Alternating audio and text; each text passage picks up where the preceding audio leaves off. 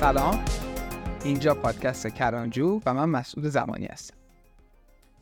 این قسمت سفروم پادکست کرانجوه و من می‌خوام راجع به چیستی و هدفش و این که چی هست و چی نیست در واقع براتون توضیح بدم. اول اینکه خود لغت کرانجو از کجا اومده؟ چرا این اسم روش گذاشتیم ببینید ما یه قصه خیلی جذاب باستانی داریم راجع به زوربان خدای زمان. که الان کمتر شنیده شده. چون ما مثلا خیلی اوقات فقط اهورامزدا رو به عنوان مثلا که در واقع خدای باستانی و خدای اسطوره‌ایمون می‌شناسیم. در واقع اهورامزدا طبق قصه ها فرزند زوربانه و زوربان خدای ازلی و ابدی بوده دیگه. یعنی در واقع خدای زمانی بوده که چون بیکران بوده زمان هیچی وجود نداشته و خود این خدا تنها بوده.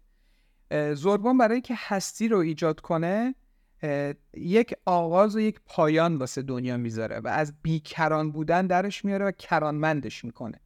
یعنی در واقع اون تی مساوی صفر رو یه جای قرار میده که از یه جای شروع میشه و یه پایانی هم براش گفته. یعنی گفته از یه حدی میری جلوتر یه جای قصه تمام میشه. دوازده هزار سال هم چقدر سال دیگه؟ مثلا داستان تمام میشه. فارغ از این ابعادش این که این کرانه لغتش همیشه برای من جذاب بوده. خیلی همیشه دوست داشتم توی کارها اینا استفاده کنم. این کرانجو بس یه تعبیرش از اون قصه زوربان میاد که ما دنبال اونیم که اون نقطه صفر و نقطه پایان هر چیزی رو بتونیم درست توصیفش کنیم.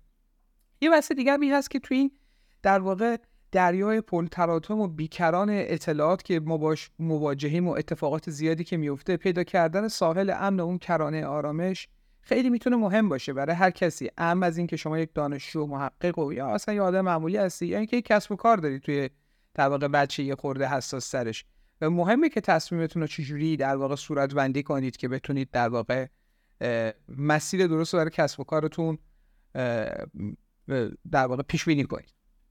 من تو کرانجو می‌خوام به شکلی تحولات علمی فناوران اجتماعی تا یه حدی سیاسی رو به شکلی بررسی کنم که لزوما شبیه یه اخبار علمی اخبار نمی‌خوایم بگیم دیگه طبیعتا اخبار گفتن اینجا نیستش. اخبار رو میشه جای دیگه خیلی بهتر دقیق‌تر میشه. ولی اونجا اون تحلیل یا هم به هم پیوستگی و در هم تنیدگی یه سری پدیده ها کنار هم دیگه است که کمک می‌کنه معرفت و ایجاد بشه برای کسی که گوش میده. یا کمک می‌کنه که یک تحلیل بهتری واسه کسب و کارش برسه. من عمدتا توی این 20 سال گذشته بخشی از این کار رو به عنوان یک بخشی از شغل خودم انجام می‌دادم برای کسب و کارا و در واقع کاری که خودم داشتم. ولی خب حالا به نظرم میاد که واسه بقیه می‌تونه جذاب باشه. چیزایی که شاید جایی نشنوید یا مثلا گزارش این شکلی به راحتی برای همه در دسترس نباشه. از این نکته که بگذریم من از بچگی عاشق علم بودم عاشق کتاب بودم.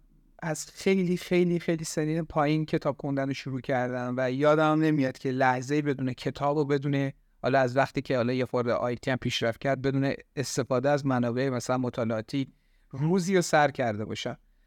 و خب یه حز دائم و یک لذت بی نهایتی من دارم از یادگیری و مطالعه که نمی‌تونم توصیفش کنم. یعنی به نظر خودم میگم اون حز دائمه خودش نکته است. یعنی کمتر لذتیه تو دنیا. شاید کسی به راحتی نتونه اسم که بی نهایت باشه. این شما از حدی بیشتر نمی‌تونه غذا بخوری یا لذت های دیگه همشون در واقع محدودیت زمانی دارن. نمی‌تونه بی نهایت باشه. ولی من برای من حداقل اینجوریه که تا آخر عمرم به من مثلا یه چیزی بدن یاد بگیرم خسته نمیشم. ولی از اون مهمتر اون وقتی که اون چیزی که یاد می‌گیرم و یا اگه اون معرفت برگرفته اون لسن لرن به قول خارجی ها رو توش پیدا می‌کنم و می‌خوام به بقیه بگم. اون برای من خیلی هیجان انگیزتره و سختتره البته دیگه.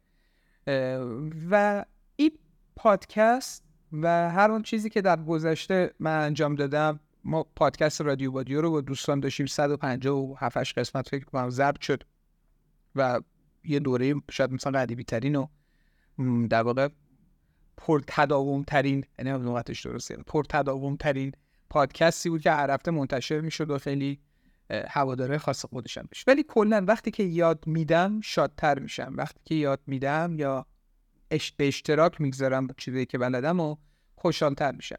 و حس مفید بودن دارم واسه دنیا.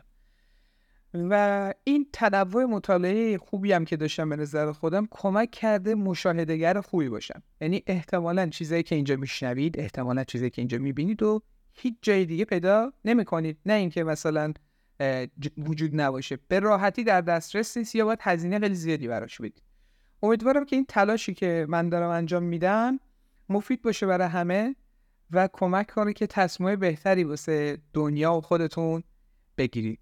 بهترین کمکی هم که شما می‌تونید به من بکنید اینه که توی در واقع چنل یوتیوب عضو بشید یا اینکه به اینو به دوستاتون معرفی کنید و از اون مهمتر بتونید به من بگید که چه چیزایی دوست دارید یا چه چیزایی بهتر می‌تونه در واقع گفته بشه به شما دوستان.